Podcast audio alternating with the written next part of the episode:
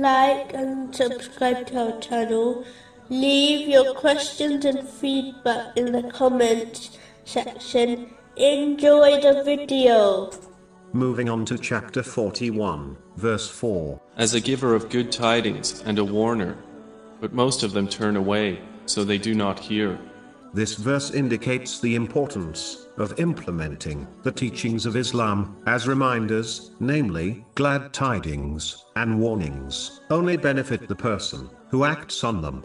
For example, those who ignore road hazard signs are often the ones who end up in dangerous situations. But those who act upon these hazards signs are protected from this danger. The glad tidings indicate the commands of Allah, the Exalted, which acted upon, lead to the gardens of paradise, and the warnings the prohibitions of Allah, the Exalted, which acted upon, protects one from divine punishment, such as hell. When a person does not gain or act on Islamic knowledge, they behave as those who do not possess the ability to gain and act on knowledge, just like a person who has the ability to hear and see, yet does not use the blessings in the correct way, is equivalent to a deaf and blind person. Those who refuse to use the knowledge they have been granted will not find the correct path, they will not see the right path, nor will hearing beneficial knowledge benefit them.